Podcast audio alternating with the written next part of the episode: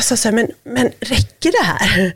Om man ska liksom lyckas som författare, måste man inte dö om man inte skriver?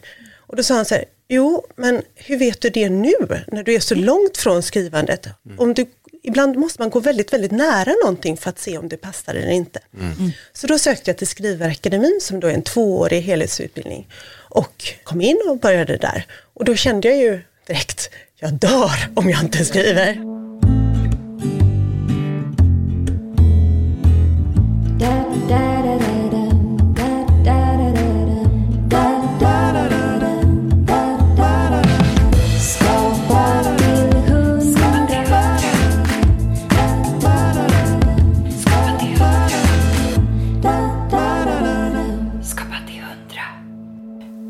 I dagens avsnitt får du veta hur man tjuvkopplar sig förbi sin prestationsångest. Varför jobbet som HR-chef och författare inte är så olika som man kan tro. Och om att bjuda sina fiktiva karaktärer på kompismiddagen. Du lyssnar på Skapa till 100, en podd om kreativitet och skapande genom livet. Jag heter Maja Sönnerbo. Och jag heter Oskar Julin. Nu kör vi Oskar. Ja!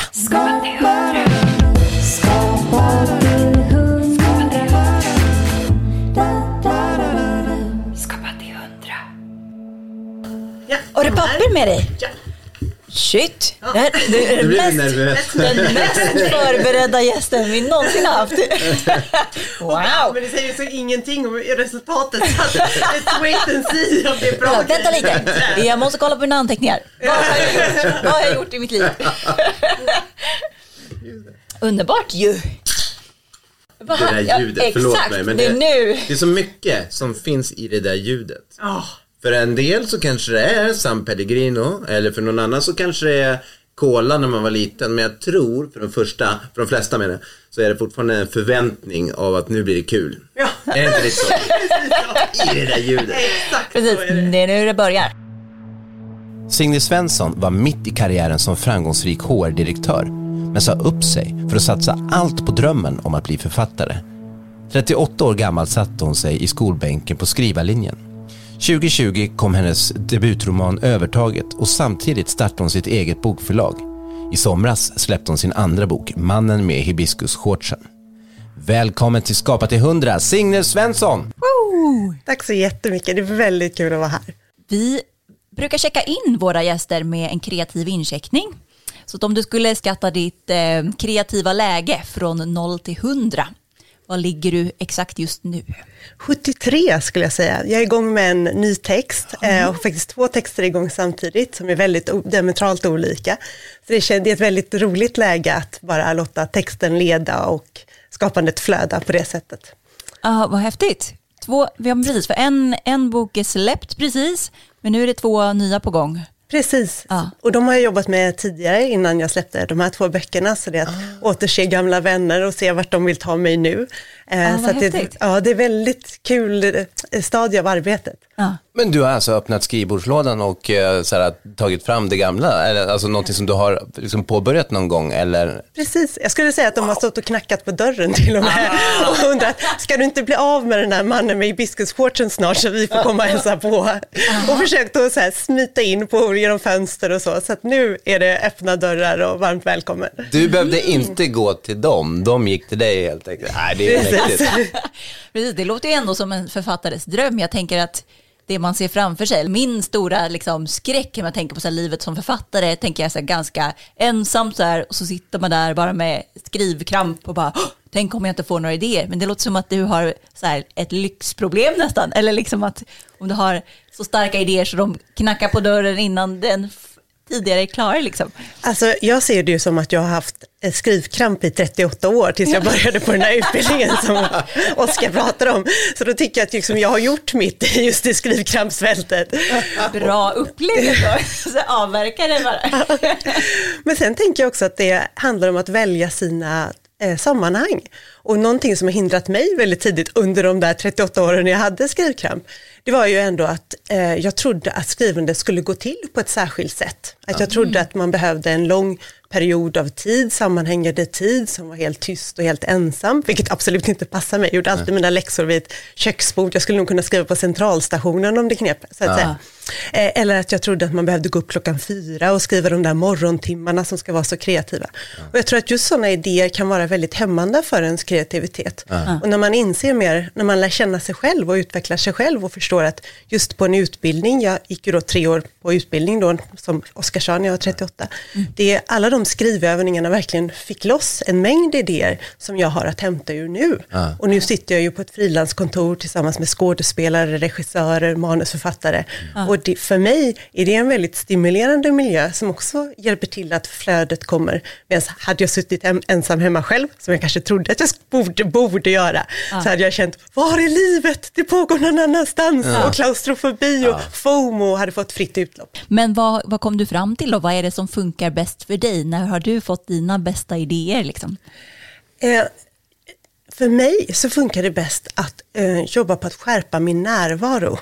Eh, det vill säga att Ehm, jag försöker hela tiden utveckla mig själv för att på något sätt eh, vara i det jag är. För saker kan komma till mig utifrån, det kan vara människor jag möter eller miljöer jag eh, ser eller det kan vara inre insikter. Ofta är det frågor. Jag skriver ju utifrån, jag skriver skönlitteratur så jag använder, och det som roar mig med skönlitteratur, det som intresserar mig med skönlitteratur är just att få använda min fantasi.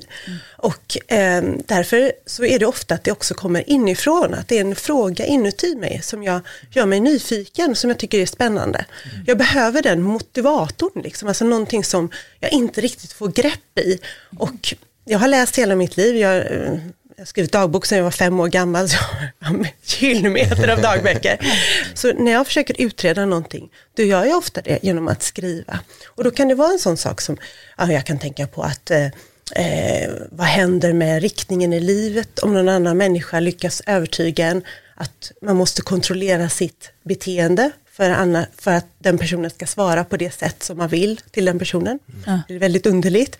Eller vad händer, vad är egentligen förväntningar? Kan man ha förväntningar på livet som vuxen människa? Som barn såklart, då kan man ha förväntningar på en mängd saker, säkerhet, format och så vidare. Men som vuxen kan man verkligen ha förväntningar på något. Och är det en del av frigörelsen, vuxenblivandet, att göra sig av med dem? Eller eh, vad är besvikelse? Och människor som är rädda för att andra ska bli besvikna, är det egentligen för att de själva väldigt, har väldigt svårt för att bli besvikna och att hålla det. Ja, när jag liksom hittar sådana saker, frågor inne i mig, så blir ju det ett väldigt starkt frö för en, en berättelse. Just det. Men då måste jag gå och tänka på den länge. Jag tror det är någon som har sagt att en idé, det är som ett spöke. Man måste tala till den, man måste vänta lite för att den ska tala till en tillbaka. Det finns någonting sånt där. Så jag vill gärna gå och tänka på det ett tag när jag Just väl har det. fått en idé.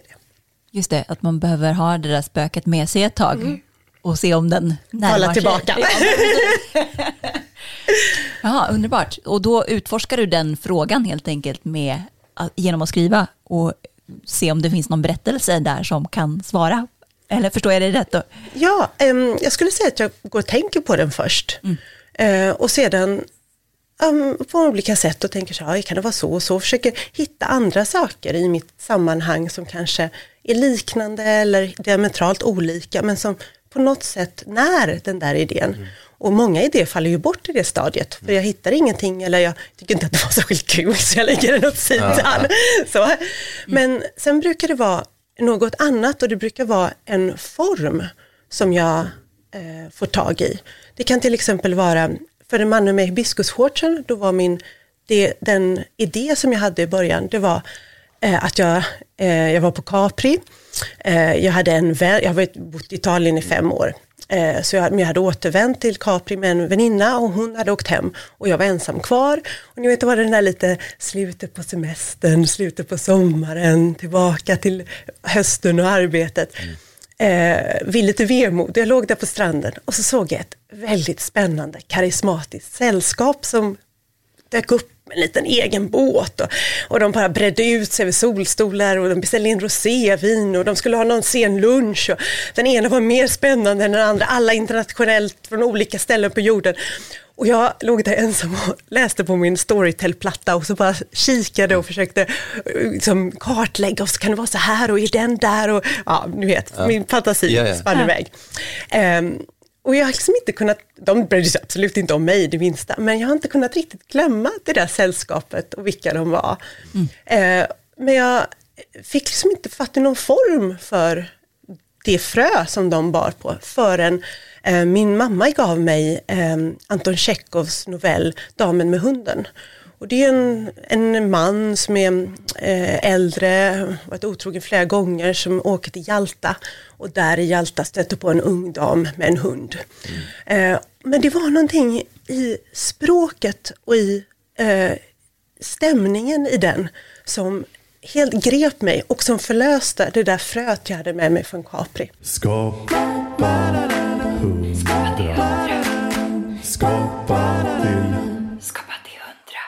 Börjar boken när du går och tänker? Ja, det skulle jag säga. Och då har jag ju som sagt en, en mängd frön ja. som jag går och tänker på ja. samtidigt. Och sedan har jag, jag säga, ett läge innan jag börjar skriva och det är att jag, så nu så skriver jag ju på då de här två texterna mm. och då har jag, då skriver jag på dator och sedan har jag en skrivbok, en gammal anteckningsbok, mm. eh, där jag antecknar för nästa som kommer efter dem. Så det blir, och då blir det ju väldigt lösa idéer och liksom saker jag snappar upp och så. Men det är på något sätt som att jag förbereder marken då för den eh, bok som ska komma efter. Vad smart. Ja. Är, det, är, det, jag tänker, är det för att du inte vill ha samma kanal? Du vill inte ha typ ett till Word-dokument med, utan att den är vid sidan av liksom? Precis, precis. Och då blir det inte så eh, eh, ambitiöst. Ja, det. det. blir liksom lite mm. avslappnat. Jag bara noterar lite här och så om, om, det inte håller kan man bara riva ut dem och så tar man nästa, ni vet, ja. börja på nästa idé det där. Ja. Så man förlorar den där, oh, pop, pop, pop, nu sätter jag mig här nere och skriver den stora romanen. Utan det, blir, det här tomma vita A4-arket med den här markören som blinkar mot en. Precis. Det är egentligen ett väldigt bra tips faktiskt, att, att, att, att ha ett sånt här vid sidan om block. Liksom för för alla idéer som man bara inte kan vänta med eller låta bli med liksom, och, och jobba med lite samtidigt. Men att det blir två helt olika saker och symboliserar två olika saker. Ja, och jag, det, var, det, är ett jättefånigt trick som jag, alltså, eh, funkar så väl för mig, just ja. det där lite oambitiösa. Och jag kommer ihåg att det var en, när jag gick i eh, gymnasiet så gjorde man specialarbete och vi gick där hela klassen och hade lite så svårt att komma igång och och då var det en tjej i min klass som sa, eh, jo men jag har märkt att sätter jag på mig jackan och ytterskorna som om jag skulle gå ut, då kan jag börja skriva på specialarbetet. Egentligen ska jag göra någonting annat, men jag sätter mig. Bara två minuter. Och det tyckte jag var så smart, ja, så det har jag använt, ja, det har jag använt flera gånger, även så här när jag jobbade som inom personal och HR tidigare. Ja. Man har något sånt där väldigt komplex analys man ska skriva eller något och så har man tio minuter innan man ska gå för dagen, då kan man liksom börja på det och då har man börjat så det är mycket lättare att fortsätta. Ja, vilket lifehack. Allt jobbigt, sätt på dig jackan och skorna bara. Men när du väl sen då börjar skriva, när du väl sätter dig vid datorn då, man tar den delen, har du något speciellt sätt som du lägger upp den på? Eller kan du liksom sätta dig och skriva så här linjärt? Att eh, du, du börjar, här, här börjar och här slutar och du skriver rakt på? Eller börjar du liksom sätta upp delar av historien? Ehm, som process så har jag egentligen iakttagit mig själv och sett vad som funkar bäst för mig. Och det är inte särskilt effektivt och det är inte som böckerna säger att man ska göra. Ehm, men vad jag har sett eh, funkar bäst för mig, det är att eh, helt enkelt sätta mig med dokumentet och bara börja skriva. Mm. Och eh, då oftast i det läget jag är med mina texter nu och det är ett väldigt härligt läge för då låter jag helt texten leda mig. Och då dyker upp en massa roliga, spännande eh, trådar i texten och personer och miljöer och det är lite suddigt och oklart och hänger inte ihop och man hoppar och ja. Och då brukar komma ungefär två tredjedelar och sen blir det totalstopp för mig. Och då jag liksom har byggt detta universum eh, kring frågeställning, karaktärer, tema. Eh, och då drivs jag av stor ångest och så tänker jag så här, det är det här som kommer komma om några månader då, alltså. då tänker jag så här, är det verkligen en berättelse? Eller är det bara ett universum? Finns det någonting här som gör att det verkligen kommer komma en slags förlösning? Eh, det är ju det jag är lite ute efter i mina texter, att jag vill på något sätt att de ska bryta igenom, de ska krackelera på något sätt. Kommer det komma? Eh, och då måste jag sätta mig ner med, liksom, ja, med vita papper, stora vita papper, färgkritor, post-its, eh, Excel-dokument, liksom allt. Och jag måste prata med människor, jag är ju en sån som snackar liksom gärna med alla. Mm. Så att då går jag runt och berättar för alla jag träffar på. Eh, eh jo men förstå, så nu är jag här och jag förstår inte, vad skulle hända sen då? Vad skulle kunna vara, vad skulle kunna vara spännande? Äh, jag vet inte, finns det något roligt här? Någonting riktigt kul? Och där, den perioden är inte särskilt rolig. Nu mår jag bra och tycker det är jättekul att skriva. Men eh, där, då är det, det är inte särskilt roligt. Ehm, och mycket självtvivel och vad har jag satt igång och har jag slösat bort de här månaderna och det kanske inte var något. Och så. Men, men har det hänt att du inte har hittat ut, liksom, om du inte, att du inte har hittat någon historia? Liksom, eller? Precis, och då har jag lagt undan. Ah. Ja. Eh, och tänkt att då får det bli en sån där som när den knackar på nästa gång. Så. Kan det vara det som har hänt med de här två böckerna? eh, inte med de här två faktiskt, Nej. men det har andra som ligger och jag tror de kommer få ligga lite längre. Ja. alltså det är en lite längre um, horisont på dem innan de får återvända. Men, men vad intressant, jag är ju, är ju ingen författare själv, men det jag har förstått om författarskap är att så här, det första lektion 1A är liksom så här, gör en, en, vad heter det, en storyline, alltså gör det här skelettet, det ska börja här och höjdpunkten på historien är det här och sen så är avrundningen det här. Eh, och du gör helt annorlunda.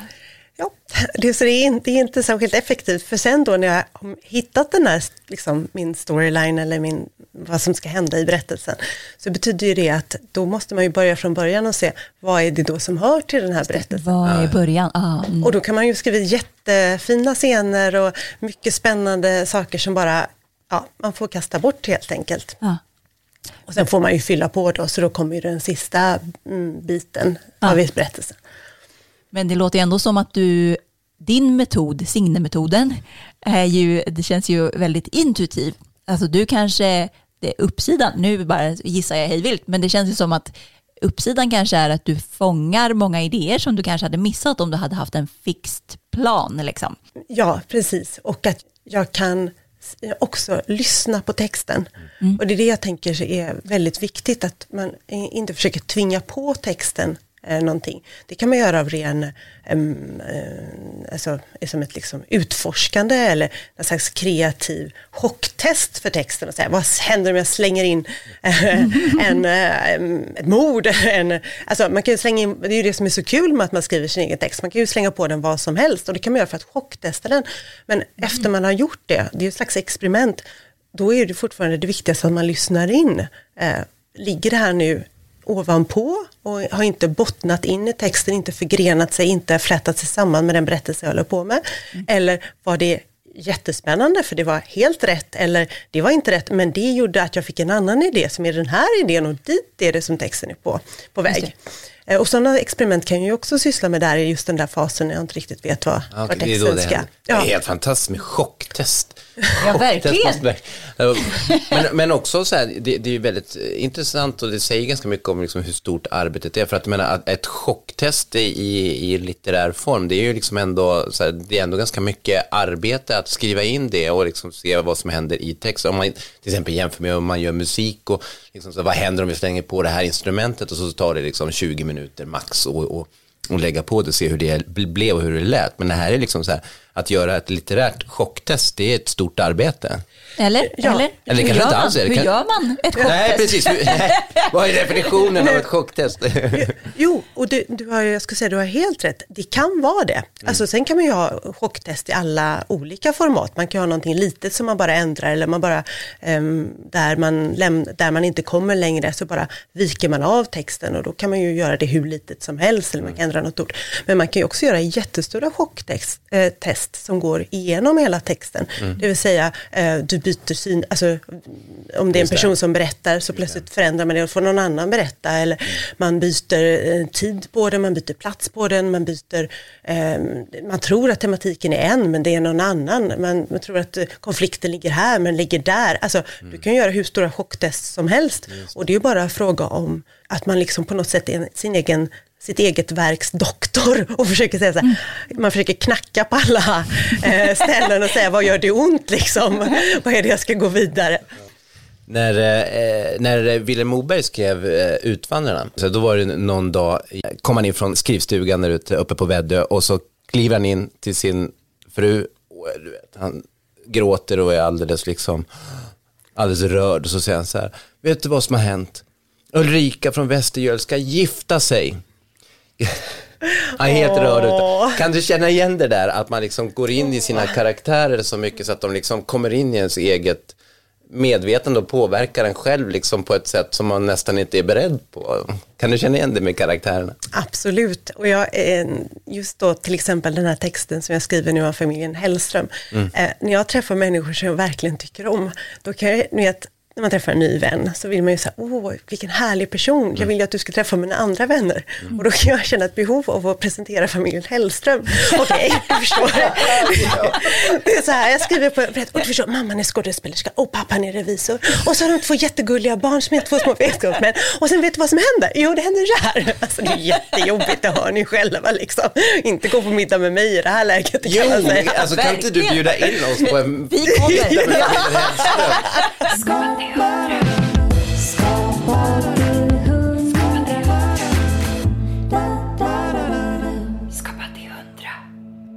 En helt annan fråga. När kom skrivandet in i ditt liv? Eh, skrivandet kom in i mitt liv när jag fick en dagbok av min mamma när jag var fem. Så jag lärde mig skriva när jag var fyra och när jag var fem fick jag en liten dagbok med hänglås och en kattunge på framsidan. Och då började jag skriva. Och sedan har jag ju skrivit dagbok sedan dess. Hela Eh, livet? Hela livet. Wow. Ja, men det tror man är bättre än vad det är kan jag säga. För jag hade ju tyckt det var helt underbart om jag idag hade kunnat öppna mina dagböcker och titta hur det var som åttaåring att gå in i en godisaffär. Men så ser ju inte dagböckerna ut, utan det är ju väldigt mycket, idag var Johan dum i huvudet, jag ska aldrig spela fotboll med honom någon, någonsin mer och står det någonsin 15 gånger. Så, ja. så det är liksom varierande kvalitet på de där dagböckerna. Men då började jag i alla fall skriva. Ja. Och sedan har jag läst hela eh, livet. Eh, verkligen läst och läst och läst och läst och läst. Och läst allt, verkligen. Eh, min mamma är då språklärare eh, och svenska så att liksom, hon har varit, alltid fört in böcker väldigt tidigt och verkligen uppmuntrat oss att utforska. Eh, och sedan så tänkte jag alltid att jag skulle bli författare. Eh, och så skrev jag en bok när jag var 21 eller 22 som heter Syndaren och spelet. Eh, och den skickade jag in till fem förlag och fick ett rungande nej från alla fem. Och det är jag väldigt tacksam för idag, för det var inte särskilt bra. Så det var väldigt skönt att den stoppades av eh, kvalitetsgranskningen. Kan du se liksom nu vad det var som inte funkade? Eh, Och ja, det kan jag verkligen göra. Och jag önskar att jag hade gått en utbildning då. Att Ja. jag hade fått med mig mer hantverk. Jag tror att jag, då visste jag liksom inte vad man fick en utbildning i kreativt skrivande. Jag trodde att man skulle gå litteraturvetenskap och jag trodde att man skulle bli journalist. Det var de två som jag trodde ehm, att var vägarna framåt. Just det. Och eh, just det där att gå en utbildning, det hade nog förlöst det hos mig då. Men, men strångt ändå att du skrev den, tänker jag. Det är inte alla som får det gjort. Liksom. Ja, ja. Många har en, en, en idé liggande i byrålådan, men inte så många skriver romanen och skickar in ja, tack. För du hamnar ju istället på HR-sidan, Precis. eh, på Procter Gamble, storföretag, eh, Ja. och jobbade i hela Europa vad jag förstod, i flera länder och sådär. Eh, när kände du att det började skava? Liksom? Um, alltså, jag älskade mitt yrke eh, och trivdes jättebra där. Det var så att jag ehm, inte kunde, jag kom liksom in på kontoret och sa så här, nej men gud, jag kan inte fatta att vi får betalt för det här. Jag har betalt för att göra de här viktiga, spännande sakerna och umgås med de här människorna. Och, och det finns kaffe och det var, liksom, det var helt, helt enormt fint. Ja. Ehm, men ehm, så det som var ju var ju att jag har ju liksom alltid varit intresserad av människan och det är ju det jag skriver om också. Jag skriver om människor och mänskliga relationer. Och hade först tänkt mig då att jag skulle in inom FN, så det är därför jag sökte mig till Handels. Eh, Och sedan så tog Procter Gamble kontakt med mig och sa det, vi vet att du inte är intresserad av företag men vi har en roll inom HR som vi verkligen tror skulle passa dig. Och då var det, när jag steg in där på kontoret så var det just det där att Procter ser människan, att den står i centrum. Att eh, de hade en, de sa, när, om du presterar här, då kommer vi belöna dig med utveckling. Och jag var väldigt ung och visste att jag kunde ingenting. Jag hade liksom eh, precis ut, sista året på mm, eh, högskolan så jag var väldigt så här, sugen på att liksom visa vad jag hade för mig. Och sedan att jag kände att det var en väldigt etisk arbetsplats, att jag kunde liksom tappa min dagbok och någon skulle bara ta upp den och ge den till mig. Mm. Och det tyckte jag var en väldigt fin sak under alla mina år, att jag just fick jobba på HR och fick skapa en bra, eh, bra goda ledare, goda team och bra arbetsmiljö för alla anställda. Mm. Och sedan hade jag då mitt eh, senaste, sista jobb där för Procter som var att jag var personaldirektör för eh, läkemedelsbusinessen för Procter och för ett bolag som heter Teva, ett israeliskt bolag inom generics. De hade lagt ihop sin eh, over the counter medicin i ett eget bolag. Så då var jag personaldirektör för Europa och älskade det jobbet. Jag tyckte det var helt fantastiskt att få resa från Moskva till eh, Israel, till, alltså över hela eh, Europa och ha anställda och träffa människor och arbeta i dessa kulturer. Um, och det var först när de sa att de hade hittat ett nytt jobb till mig, så det, just, så det går till inom Procter att liksom, eh, om du levererar så är man redo för nästa steg. Mm. Som var mitt drömjobb och då kände jag nej. Mm. Och då tänkte jag så här, vad är detta? Och det är liksom, för mig var det eh, en trevande process. Det var inte att jag kände nej och så nästa morgon vaknade och tänkte just det, för jag ska ju bli författare, det är därför det inte här känns rätt. Utan jag började tänka så här, varför, det här är ju mitt drömjobb, var, eh, varför, det här är det som jag arbetat för i 13 år eh, och nu ska jag få alla de här spännande sakerna. Eh, varför kan inte det här stämma? Och då började jag tänka så här, är det för att jag längtar hem till Sverige? För jag har varit utomlands i tio år. Mm. Är det för att jag är redo för ett nytt bolag? Är det för att jag är redo för något annat nytt? Och då tänkte jag, ja, men jag börjar med det jag vet. Och då visste jag, ja, jag vill hem till Sverige. Mm. Och så flyttade jag hem. Eh, och så sökte jag jobb då, liknande jobb som jag hade haft. Och det gick jättebra, man kommer utomlands ifrån, man har gjort bra ifrån sig. Ja, ni vet. Eh, och då kände jag igen sådär, nej, och då tänkte jag så här, men Signe, vad är det här? Det är så här jättefina svenska bolag, så här, superdynamiska, eh, roliga, spännande chefer. Vad är det som inte stämmer? Och då, där kände jag, började jag känna så här, jo men det är ju för att jag har alltid velat bli författare. Mm. Och jag har, sedan den här boken skrev när jag var 22, så har jag ju försökt skriva, jag har läst massor, mm. massor, massor. Men jag har försökt skriva och det har liksom inte gått. Ehm, jag har suttit där på lördagar och kvällar med mitt papper och min dator och liksom försökt hitta ett sätt att få skrivet. Ehm, och har liksom alltid skjutit undan det. Och då tänkte jag, ja, så jag kanske kan ändå få skrivit en bok om jag fortsätter nu inom min karriär. Men jag kommer knappast bli författare. För jag behöver liksom dels hantverket men jag behöver också sammanhängande tid för att förstå vad är det att skriva en bok. Mm. Uh, och då pratade jag med, min mamma och då så sa hon så här, ja men uh, för jag sa så här, men, men räcker det här? Nu tänker jag så här, men räcker det? För jag, om man ska liksom lyckas som författare måste man inte dö om man inte skriver. Och då sa han så här, jo men hur vet du det nu när du är så långt från skrivandet? Om du ibland måste man gå väldigt, väldigt nära någonting för att se om det passar eller inte. Mm. Så då sökte jag till Skrivarakademin som då är en tvåårig helhetsutbildning. Och eh, började, kom in och började där. Och då kände jag ju direkt, jag dör om jag inte skriver. Skapa, Skapa till hundra. Skapa till Skapa till hundra. Det, mm, lärarna, eh, elever, alltså mina klasskamrater, ämnen, ämnet att få ägna hela dagarna åt skrivandet. Det var fantastiskt. Mm. Och också svårt, för jag trodde ju sådär att man skulle eh, gå in på utbildningen och så är man väldigt, man är mycket, jag är mycket bättre läsare än vad jag är en eh, skribent då, var det då när jag gick in på utbildningen. Och tänker man sig, åh vad skönt, nu ska vi få upp det där skrivandet så att det inte blir så plågsamt att läsa mina egna texter längre. Men det är ju inte det det handlar om, utan det, det första du gör på utbildningen det är att du blir ännu bättre som läsare. De tränade ännu mer på att läsa. Så då höjer du din läsförmåga ännu mer. Och ditt skrivande blir också bättre, men inte lika snabbt som ditt läsande blir bättre, för det är ett stort fokus på läsande.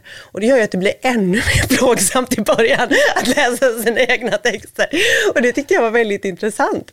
Och sedan kommer ju skrivandet som, när man har skärpt läsandet så kommer skrivandet och eh, i fatt, eller inte i fatt, men att det eh, stärks därefter. Och jag tror att jag kommer, eller jag kommer vilja eh, förbättra mitt skrivande och mitt läsande hela mitt liv. Det är det jag utgår från. Alltså det som skulle förbättras läsandet var alltså läsandet av dina egna texter eller av andras texter? Av, genom att förbättra ditt läsande av andras Av texter, andras texter, ja, ja. förbättrar du läsandet av dina egna. Och hur, hur var det liksom, vilken, vilken del av läsandet var det som skulle, för, vad, vad är det som man förbättrar? Är det något speciellt eller liksom så när- av läsandet? Alltså, Vad lär man sig när man Ja, vad bra lär på att läsa texter? Ja. Ja, det, egentligen är det ju att du diskuterar med andra, du förstår texternas uppbyggnad Ja. och du diskuterar med andra, du har ett konstnärligt samtal kring vilka val som författaren har gjort. Mm. Så varför har, alltså jag säger, all konstnärlig verksamhet är ju egentligen val. Varför väljer man så och Mm. Ja, inte så? ja, det är ja, ju inte det. det. Och här diskuterar man då, varför har, tror vi, diskuterar vi, eh, har författaren gjort de val som den har gjort? Vad är det författaren vill med texten? Och vad är det som fungerar och in, kanske inte fungerar i texten? Och då sedan kommer man igenom så är det klart, man kan gå igenom så här läshastighet. Det tyckte jag var jättekul, så vad händer om jag, eh, om jag arbetar med läshastighet? Jag vill ha en snabb läshastighet. Det, varför skulle jag använda det? När skulle jag använda det? Och när skulle jag vilja sakta ner läshastigheten? Vad, vad gör det för skillnad i min läsning? Om man använder liksom längre ord, längre eh, meningar, ja, bla bla bla. bla. ja. Jättespännande Intressant, tycker ja, jag. verkligen. Så lä, läs, läshastigheten, eh, så här, fördomen är väl eh, med att läshastigheten skulle öka med korta meningar, kortare ord, mindre sammansättningar eller någonting sånt där. Eh, Är det så? Korrekt. Ja. ja.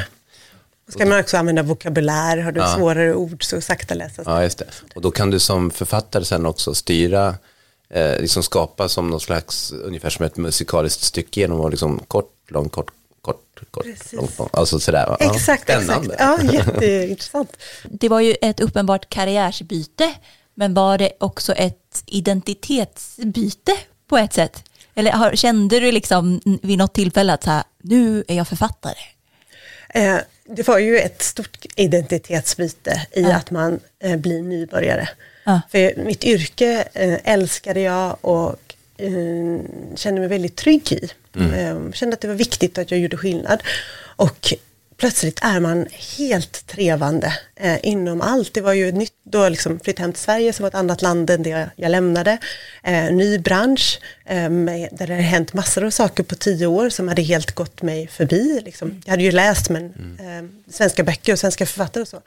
Ehm, men också ett helt ny, ett nytt yrke där ett hant och ett hantverk som jag inte alls eh, bemästrade överhuvudtaget. Så det var ju verkligen att på det sättet börja om.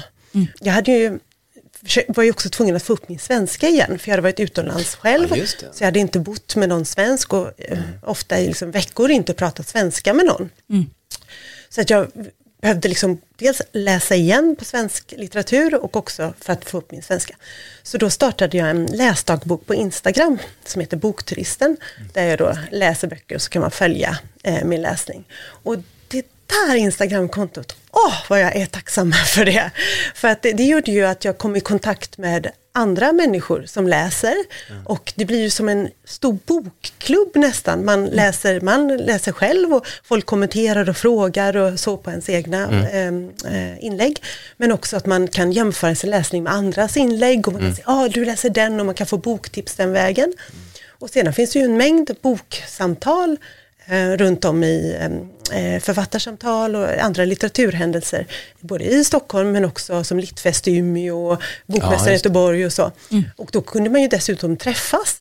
Det var en sån otroligt fin upplevelse för mig. Jag kände mig så eh, att jag hittade, sakta men säkert, en community kring böckerna som var väldigt eh, öppen och välkomnande. Mm. Och det undrar jag hur det var, hur man skulle ha hittat in innan sociala medier. Alltså det är någonting väldigt Mm. fint med sociala medier, just den där community-delen kring ett intresse. Och sedan var det också lite bra för min egen ryggrad, för du vet man, alltså jag är ju van vid att, jag har ju rest runt hela Europa själv, mitt, yrk, mitt, min eh, tjänst där, min författning gick ut mycket på att resa själv. Så jag är ju van vid att liksom, resa själv och sitta själv och sådär. Men ändå ni vet så, det, så hade jag ju det där bokkontot i ryggen när det gällde sådana där, man blir inbjuden på något mingel och så tänker man, gud ska jag gå dit själv och jag känner ingen och ska bara stå där och sådär. Men, så åh, men jag har ju det där bokkontot, jag måste ju rapportera för mitt bokkonto. Jätteviktigt. Om jag bara går dit tio minuter spelar ingen roll. Jag, är inte, liksom, jag måste ändå, eh, så att folk får se vad det där är för något. Så det gjorde ju att jag tog vara på väldigt många tillfällen eh, och att jag liksom, tog mig ut.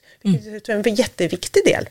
Så det var också som en del i resan på att bli, överta den nya identiteten som författare kanske? Verkligen, och att jag, just att eh, man eh, hittar gelikar ger ju mycket för ens identitet. Att man ja, eh, får presentera sig och hitta ett nytt jag. Det hade nog varit svårare om jag hade stannat bara i min egen trygga bubbla. Mm, just det. I, I själva författarskapet, har du haft nytta av att ha jobbat i den här bolagsvärlden och som HR-chef och så, alltså rakt in i själva skrivandet? Eh, ja, det har jag verkligen. För eh, att jobba med HR är ju att jobba med människor. Ja. Och eh, jag skriver om människor. Så att det är ju liksom egentligen, jag ser det som bara en förlängning av samma sak. Eller två olika vinklar på samma sak. Och det har ju varit någonting väldigt fint med mitt yrke. Att man just har fått titta på vad är det som gör en en god chef, eh, en god, vad är det som gör en bra ledare, eh, hur kan man utveckla en person, vad, gör det som, vad är det som gör att en människa som lyckas väldigt bra i ett sammanhang inte lyckas alls i ett annat, hur, vad är det som gör att en grupp eller ett team inte fungerar eller fungerar strålande och vad är det som kan vända det. Och just sådana saker tycker jag om att skriva också. Det ger en, rik, en inre rikedom som man sedan kan hämta ur när man eh, skriver.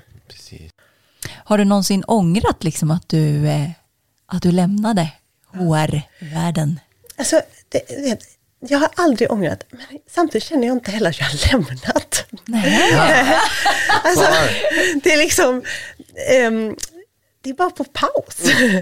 alltså, det- jag älskade mitt gamla jobb och jag älskar att vara där och jag älskar att skriva och det är liksom Eh, det är bara att jag har gått från någonting som var jättekul till någonting som jag tyckte var ännu roligare. Ja. Och jag vet liksom inte alls vart framtiden tar mig. Jag vet att jag kommer alltid skriva, men i vilken mängd jag kommer skriva och på vilket sätt jag kommer skriva, det eh, vet jag inte. Men, eh, utan jag liksom är lite öppen för äventyr, så ska jag säga. Det låter ju underbart att ha Ja. två yrkeskompetenser liksom. Som man kan. Ja. Eller om det blir en tredje, jag vet aldrig liksom. Jag tänkte annars, jag skrattade för att jag tänkte att du eh, kanske är HR-chef till alla dina karaktärer nu istället. Definitivt.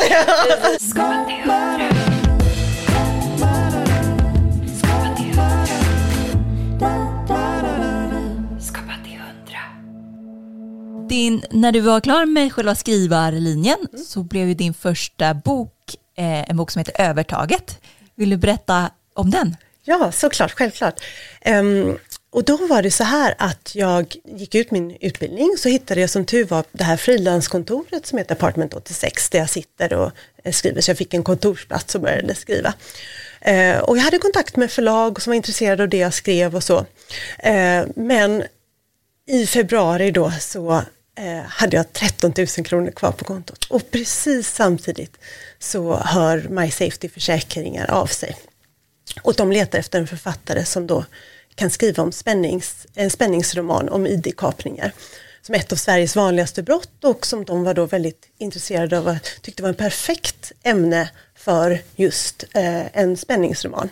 Alltså, My Safety hör av sig rakt till dig. Hade ni haft kontakt innan på något sätt eller hur kom... De var på jakt efter en annan författare som undrade om jag hade tips på någon annan författare. Och då så tittade jag på de där 13 000 kronorna på kontot och så sa jag, jag har jättebra förslag på en författare. Oerhört bra på att skriva är jag också. Fruktansvärt bra på att skriva. Så, att, ehm, eh, så det var ju väldigt, så då, och det var väldigt, väldigt roligt eh, för att vi fick en väldigt bra kontakt och eh, P.A. Probert på Majesty Försäkringar som är vice koncernchef och som har eh, lett det här då tillsammans med Susanna Salomon han eh, blev väldigt engagerad även i texten. Så att han har varit min främsta läsare av alla då utkast som jag har skrivit under den här tiden. Och då när vi var, men där vi var i uppstartningsskedet, så frågade jag, "Ja, men hur har ni tänkt med eh, förlagsbiten? Hur har ni tänkt med att ta in redaktör och eh, språkgranskare och korr och tryck och ni vet, eh, få in ISBN-nummer och bokinfo och distributör, ni vet alla de där sakerna som hör till en bok. Och då sa de, ja det har vi inte tänkt på alls, vad föreslår du? Och då sa jag, jaha men som jag startar ett förlag, eh, skulle vi kunna ge ut boken på det förlaget då? Och då sa de, Jätte, låter jättebra, så gör vi. Så då fick jag liksom eh, startat ett förlag samtidigt med det och det var ju jättekul för att då fick jag ju vara med om många andra olika delar av just bokprocessen som man annars kanske inte får vara med om som författare. Just det.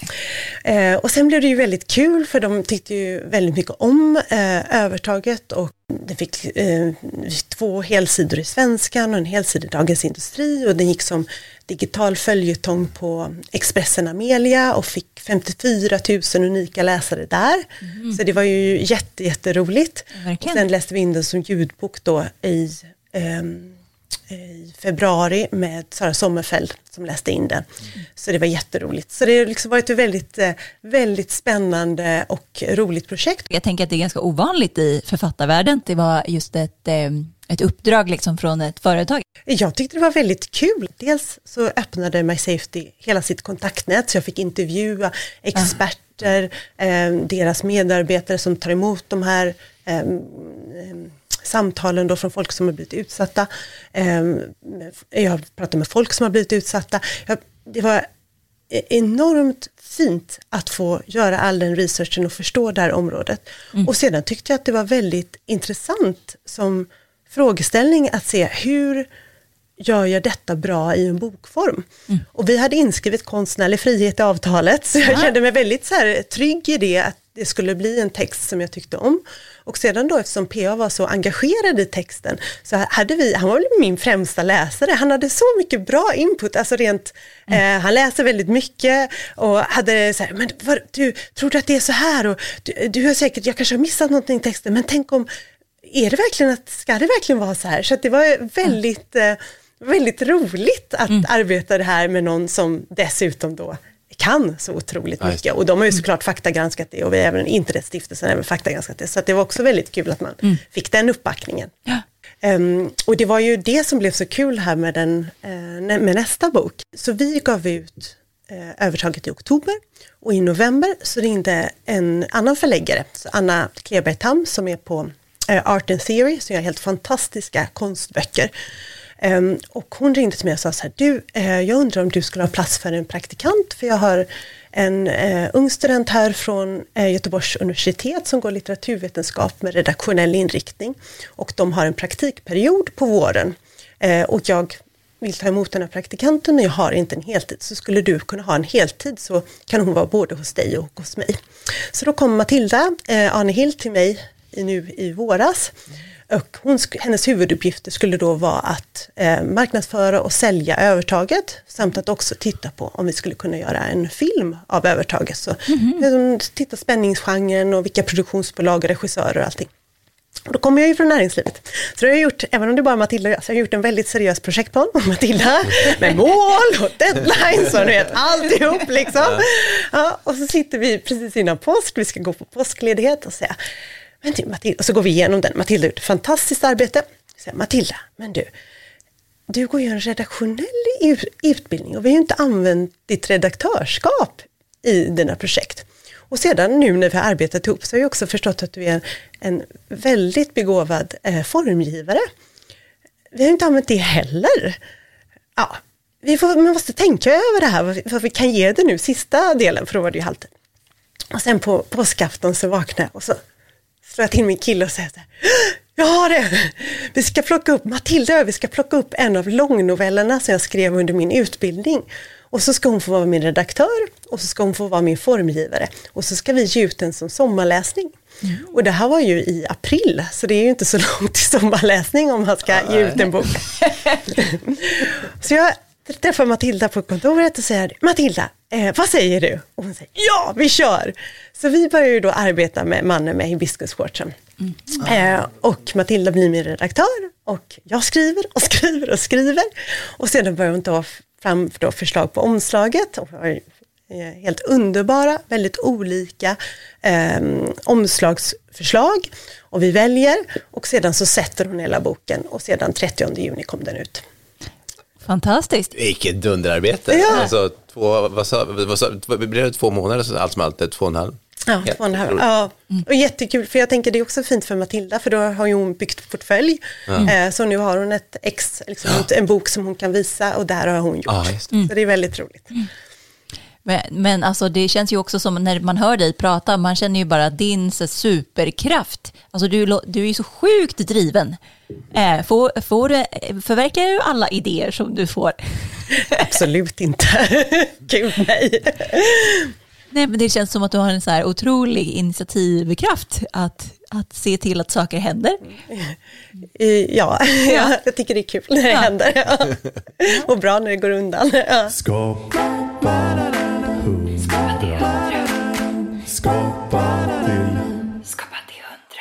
Vill du ta din eh, Oscars frågetombola? Ja, Ja. här kliver vi li- lite grann eh, utanför. Vad som helst kan komma. Vad gör dig så rosenrasande att du bara inte kan hålla tillbaka din eventuella vrede? Varje gång jag tycker det är orättvist mot någon människa eller djur eller natur, jag, blir, jag upplever det väldigt starkt. Alltså det kan till och med vara, ni vet, bara i cykeltrafiken när någon är orättvis mot någon annan. Att jag känner att jag måste cykla upp och säga, nej jag tror faktiskt att hon hade rätt. Det var, ja, det var. Jag är ett vittne. Ha, har det hänt eller? Har... Ja, det har jag. det kändes så. Om du liksom helt fritt fick välja land och stad och arbeta i, helt fritt, det finns liksom inga, du är inte bunden till någonting och din kille kan följa med och liksom allting sånt där. Var skulle du? Ja, men jag skulle vilja vara i Stockholm. Jag tycker Det det är är helt underbart att ha flyttat hem. Jag trivs stormtrivs och Stockholm är en fantastisk stad och jag är göteborgare så att jag menar, Ja, bara- bara bara en så. sån Det- sak, bara en sån sak. Ja. Det här, du, du, är, du är hemma nu liksom. Mm, ja, jag trivs jättebra här. Ja. Finns det något ämne som på något sätt är för känsligt att avhandlas, eh, alltså i ditt författarskap, som du, som du känner att du absolut inte kan skriva om? Eh, nej, jag tror att man kan skriva om allt om man gör det med känslighet och ett gott uppsåt. Eh, Kan det finnas någonting som du kan känna så att undra hur man skulle liksom ta sig an det där ämnet? För det där är jäkla en riktig krutdurk liksom så här, eller någonting så. Alltså om jag ska vara ärlig så känner jag att alla ämnen är riktiga krutdurkar. Alltså om, om man tittar noggrant nog, alla typer av relationer har ju sina krutdurkar. Ja. Alltså vad är det egentligen som händer mellan ehm, Ja, i, mellan, vi kan börja, börja, börja med vänner. Hur man också kan hindra varandra och vara avundsjuk på varandra. Alltså, går man nära nog och tittar så finns det krutdurkar överallt och jag tycker det är väldigt viktigt. Det är ju någonting som konsten kan göra väldigt väl. Att just lyfta, utsätta sådana sår för luft och ljus. Och då tror jag också man kan hjälpa till att läka dem. Hundra.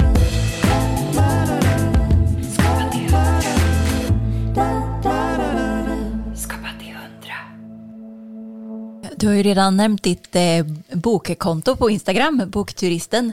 Jag spanade där lite här om dagen eh, och du, alltså, du verkar ju läsa så sjukt mycket böcker.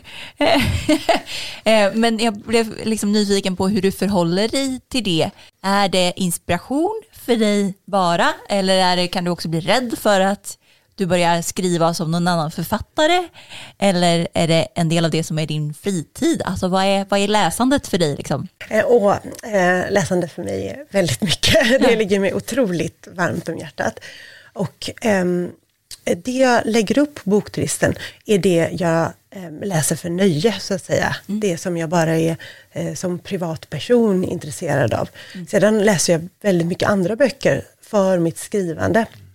Och jag ser inte någon eh, risk att de skulle på ett otillbörligt sätt så att säga influera det skrivande jag håller på med. Utan, eh, eftersom jag väntar med skrivandet tills jag hittat min form så ligger liksom formen där redan och då brukar den vara lite vattenavstötande mot andra texter. Men däremot så kan det hjälpa mig väldigt mycket att läsa andras texter. Både för ren faktakunskap och så men, men också för eh, inspiration just att, att gå och vänta ut idén, att inte ha för bråttom och börja skriva. Vi hade tidigare en gäst här som heter Mauricio Molinari som har gjort, eh, ligger bakom serien Partisan till exempel. Han pratade ju, eh, en del om kreativitet som att den nästan inte är värd någonting förrän man har fått ut den på papper, kameran eller liksom så va. Man är ju så olika hur man liksom ser på det här och för, för honom så var det väldigt mycket så att eh, Alltså det är ingenting, så länge som man bara pratar så, så, så är det inte riktigt. Men så, mm, gör det. Se till att sätta igång, gör det. Och då tyckte jag det var så otroligt mäktig kontrast nu just att, att, du har, att du är så iskall på något sätt att du kan vänta ut den här idén. Jag vet att om jag, jag till exempel skulle vänta för länge med en idé och tänka på den för länge utan att få ut den någonstans i telefonens anteckningar eller någonting sånt så skulle jag till slut, så skulle den halka ner i viken till slut, tror jag i alla fall. Eh, men du kan liksom hålla den där på plats och säga vänta, vänta, vänta, vänta. Jag tänker mig att det är lite ehm, natural selection på det. Det vill säga, eh, om jag inte har kvar den, då är den inte stark nog. Det är så. Eh, så kan jag känna. Ja, okej. Eh, och, men jag håller verkligen med honom att man måste få ut sina idéer, att ge dem konkret form. För jag har ju också tagit idéer som jag har gått och tänkt på och så ni vet, börjar jag skriva i det där anteckningsblocket. Och så om man i huvudet så tror man att det är den bästa idén någonsin. Och så får man ner det på det där blocket och så känner man så här, här finns ingenting. Liksom. Det, här är, det är världens bästa idé och alla man berättar den för sig så här, wow, gud du måste skriva det här. Och så får man ner den och så blir det ingenting. Men jag tänker mig att du kanske har gett något annat, det är något annat avstamp man kan ta i den eh, döda idén. Och det kan bli någonting annat av det. Men att skapa, det är ju inte bara att ha idéer. Och det är ju liksom vad jag har haft i 38 år. Har jag med det, här. Så jag menar, det vet jag hur det är. Men det är ju just det där att eh, få ut dem. Skapa, Skapa till hundra. skapa till Skapa till hundra. Och sen tycker jag det också är väldigt intressant med eh, avslut. Jag har, t- jag har tänkt mycket på det, vad det är som är ett avslut. Eh, för att jag kan ibland bli så här att jag får tjuvkoppla mig själv. Att det är väldigt bra för mig med tidspress. Så, Det passar väldigt bra för mig med, med övertaget som My Safety vill ha ut väldigt fort. Eh, och även den här då när jag skrev Mannen med biskopsshortsen, för det var också en väldigt klar tidsram som eh, Matilda och jag hade. Eh, och då är det ju som att jag liksom tjuvkopplar mig förbi mitt dömande, mitt kritiserande jag. Eh, och så måste jag bara skriva, skriva, skriva, skriva, skriva hela vägen. Eh, och det funkar väldigt bra för mig. Det finns liksom inte tid att, att hålla på med det där utan så här, det, så här, sorry guys men jag måste hit. Precis, exakt. Och samtidigt så tycker jag då inte att jag är någonsin nöjd med mina böcker. Så, att säga. så då säger folk så här, åh, har du lämnat in nu, skickat till tryckeri, åh, hur känns det, känns det härligt? Man bara, det känns hemskt, för den är ju inte egentligen klar. Och då kan man ju liksom ta stöd i författare som Amos Oz, som är en fantastisk israelisk eh, författare som säger att varje bok, det är tre böcker. Det är boken jag skrev, det är boken du läste och det är boken som jag hade kunnat skriva om jag hade varit lite bättre författare. liksom. så, menar, så, så, och så är det ju väldigt vanligt att man, man kan känna. Men jag gick ju, när jag hade gått ett år på skrivarakademin, då skulle jag gå år två. Eh, och då kände jag att jag var lite klar på vad, vilken typ av författare jag ville bli. Det finns ju författare som bara jobbar med språk, bara med stämning, eller att det är huvudparten av vad de skriver. Men jag kände att jag vill bli en författare som berättar berättelser. Och därför sökte jag till Biskopsarne, de har en dramatikerutbildning och då kunde man söka direkt till år två. Så då sökte jag dit och kom in. Och eh, under den utbildningen så arbetade jag med en eh, pjäs, en enaktare. Och jag kom till ett läge med den pjäsen där jag kände att nu är den här klar. Jag kan liksom inte göra någonting mer med den här pjäsen. Det, är liksom, det finns inget. Och det hade jag aldrig känt tidigare med någonting jag hade skrivit. Och jag trodde nästan inte att det läget gick att nå. Ehm, och det betyder ju inte att det var världens bästa pjäs. Det betyder bara att det jag arbetade med, det nådde sin gräns för vad jag var kapabel att ge texten vid den tidpunkten i mitt liv. Och det var en sån väldigt intressant känsla. Eh, inte av att det här är så himla bra, utan bara att det här var den. Den skulle vara sån här. Och så blev den. Och också eh, en lättnad. Och det tänker jag var intressant när jag kommer komma till det läget med mina böcker. Att jag känner så här, ja den är kanske bra, kanske dålig. Men jag vet att den här boken, den är klar. Och då tänker jag också på George Sand som eh, satt och skrev om sina böcker flera decennium efter att hon hade gett ut dem så satt hon och fortfarande och ändrade i dem och de skulle ut med nya upplagor och så. En, annan- en författare säger jag Ja, som inte förlåt. vet. Ja, en- ja. Mm. En författare, en fransk. Jaha, oj, intressant. Ja. Ja. Va, Han, han, han gick tillbaka Hon- till sina redan utgivna böcker och eh, skulle Och ändrade dem i dem, ja. och gav ut dem igen. Eh, när de Eller skulle, för sig själv. Precis, när de skulle ge sig ut en ny upplaga. Då Ja. passade hon på. Ja. Hon Alltså jag kan på. relatera så mycket, det är därför jag vill jobba med digital kommunikation. Så man bara, jag kan gå in och ändra. Underbart.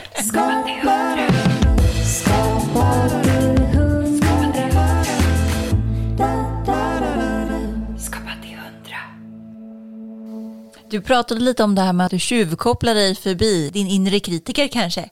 Men händer det att du får så skrivkramp och inte, eller har det hänt? Ehm, ehm, ja, och då tänker jag att men det är ju det här jag har valt. alltså jag har ju valt, eh, eh, när man sitter med tomt vitt blad och vet att man måste hitta en historia som inte finns, så är det väldigt ångestfyllt. Eh, men det är ju en ångest som jag har valt. Eh, och det är en ångest som jag på något sätt ändå trivs med jämfört med många, mm, mycket annan ångest som, sitter, som finns i andra yrken. Ehm, eh, och, eh, och då är det ju en fråga för mig ofta om att jag har för höga krav, att det blir, att det blir för stor sak att skriva. Och jag måste på något sätt eh, leka, ta det lugnt, göra det mindre, eh, mm, gå ner i tid, eh, större papper, färg, alltså allt det som är liksom eh, mer åt lekhållet och mindre åt eh, prestationen så att säga. Eh, det, det tycker jag är någonting som har fungerat väldigt väl. Större papper, är det det som är, känns det mer som lek då? Ja, precis, verkligen. Och, och, och större pennor också. Alltså, Ja, ja. ja. bara liksom eh, eh, försöka eh, ja, men, avdramatisera Ja. den stora romanen. Avdramatisera den stora romanen, det är det det handlar om. Eh, så att säga. Du älskar ju att skriva. Du älskar att folk läser texterna och så. Kan du någon gång känna att det är så jävla tråkigt att skriva? Alltså bara vid något så här ögonblick bara, fan det här är skittråkigt. Just nu så är det tråkigt. Alltså det är inte att det är stopp, att jag får ångest, liksom, utan just nu är det tråkigt. Nej. Det händer inte. Det är aldrig tråkigt. Det är svårt, men det är, det är, det är aldrig tråkigt. Men jag skulle inte, jo, det kan kännas så här, nu börjar det här bli tråkigt, då slutar jag med en gång. För att jag är, eh, inga transportsträckor i mina böcker. Jag, eh, jag läser ju för att det är kul och tycker inte ens jag att det är kul när jag skriver. Hur ska någon annan stackare som ska läsa det tycka att det är roligt då? Som varningssignal. Ja, precis. Riktig red alert på den. Så inte ens om du liksom har tänkt en tanke eh, som ska bara ner på papper massor med gånger och så känner man att så här, det går för långsamt att skriva ut det här, det är tråkigt. Det är, det är aldrig tråkigt, Nej. liksom på det sättet. Nej. Och jag, gör en, jag går ett steg längre och det är för att jag hade Stefan Lindberg ehm, som lärare på Skrivarakademin. Och han sa som tips att något som är väldigt bra det är att skriva ut hela sitt manus när man känner, börjar känna att det är klart. Och så lägger man det i pappersform in till datorn och sedan skriver man in hela manuset igen.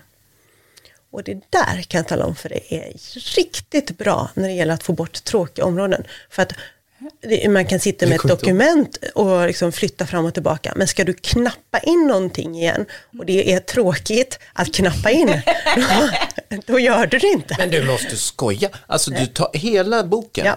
220 word-sidor säger vi. Ja, Den ska du göra om. och skriver in. Det var ett jättebra tips ju Mm. på något sätt. Alltså man verkligen bara känner, ja just det. Det blir en väldigt spänstig Då- text. Ja. säga. För då, då, då tillåter man sig själv att bara, nej, det där får gå, det där får gå, det Ja, där får gå. exakt. Jättebra grej. Skapa hundra. Skapa till Vad händer härnäst i ditt skrivarliv?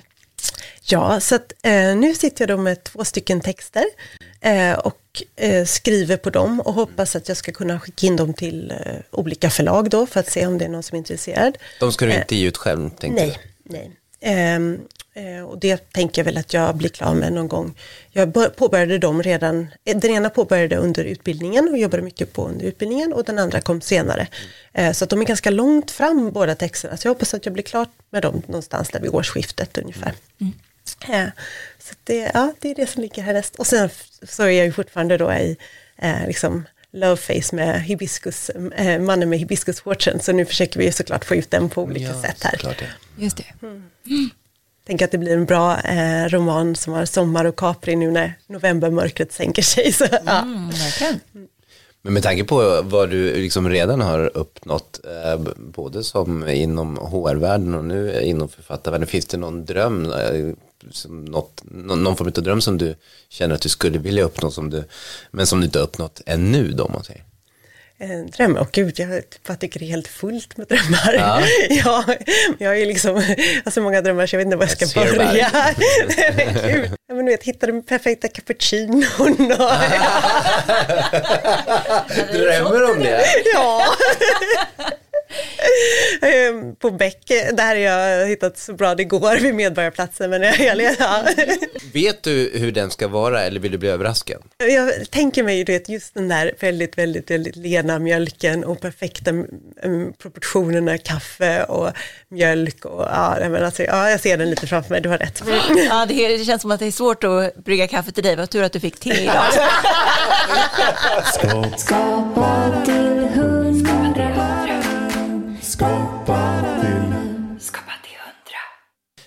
Vilket är ditt bästa tips för någon att bli kreativ? Det bästa för att bli kreativ, det är att tillåta sig att leka.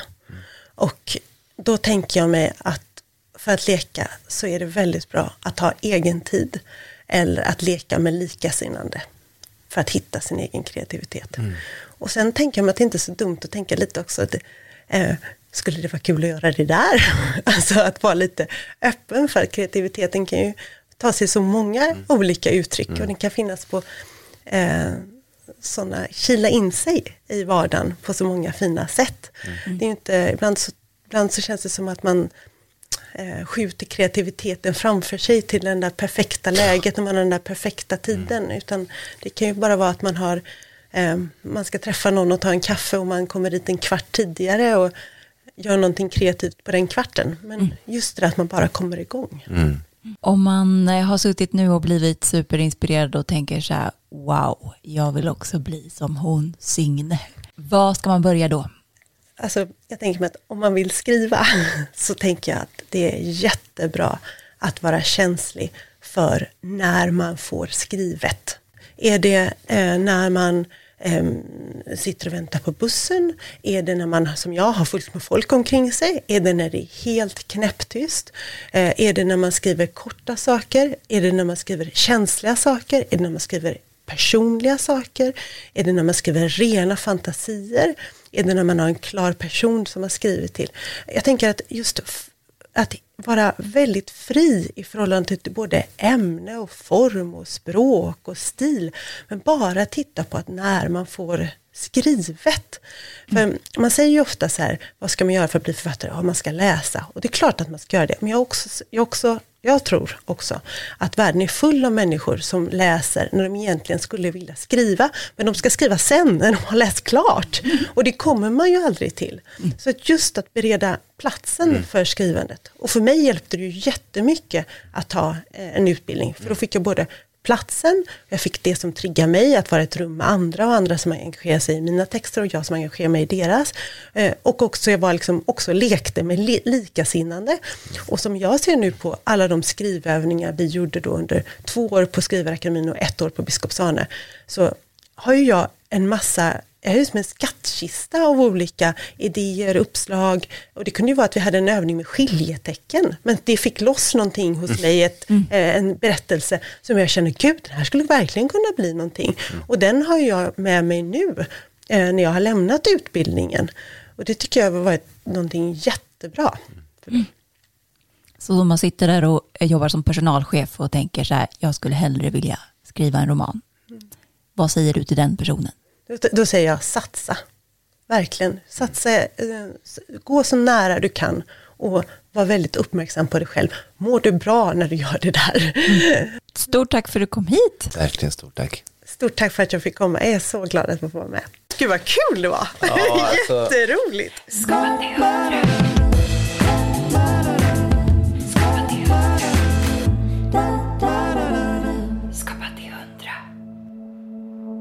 Ja, fantastiskt inspirerande person och så jävla driven.